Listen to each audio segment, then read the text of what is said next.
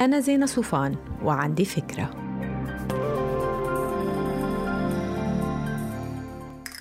Hi. شو يعني لما دراسة LinkedIn عن المهارات المطلوبة بسوق العمل بتذكر تحت بند ال soft skills الإبداع والإقناع والتعاون؟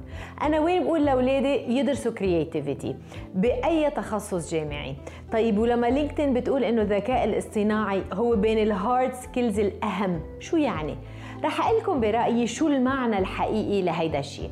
معناه إنه نحن بسوق الدراسة والعمل داخلين على عالم غير واضح الهيكلية والمعالم. مش خط مستقيم الموضوع. بتخلص مدرسة بتتخصص بتشتغل بمجال تخصصك. نظرتنا للتعليم كلها سوا لازم تتغير باتجاه التعلم المستمر لمهارات مطلوبة. هيدا مش حديث نظري. أنا اشتغلت بصحافة تلفزيونية شي 20 سنة بدون ما أحتاج لا أتعلم تصوير ولا مونتاج بس بمجرد ما دخلت عالم إنتاج المحتوى على ال social media حسيت بضرورة إني أتعلم هالمهارات. اليوم ما بنعرف شو المهارات الجديدة اللي رح تتطلبها كل وظيفة بالمستقبل بس بنعرف إنه لازم نربي عند الجيل الجديد ملكة التعلم والتفكير النقدي المنفتح والعلاقة بين الشهادة الجامعية والعمل تغيرت.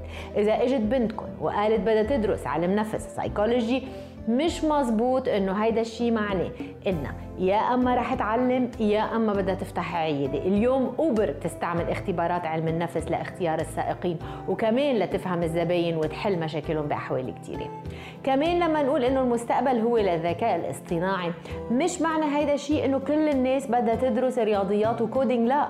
لحتى نعلم الآلة تتصرف أكثر مثل الإنسان لازم نفهم الإنسان كيف هو. وبالتالي العلوم الإنسانية والاجتماعية لازم ينظر لها بمنظار جديد. اللغات الاقتصاد الفلسفة التاريخ كل هاي الدراسات بتكسب دارسها مهارات أساسية لتطوير وإدارة حلول الذكاء الاصطناعي بالمستقبل. ما تنسوا تعملوا download للفكرة؟ تعطوها rating وتساعدوني بنشرها. bye.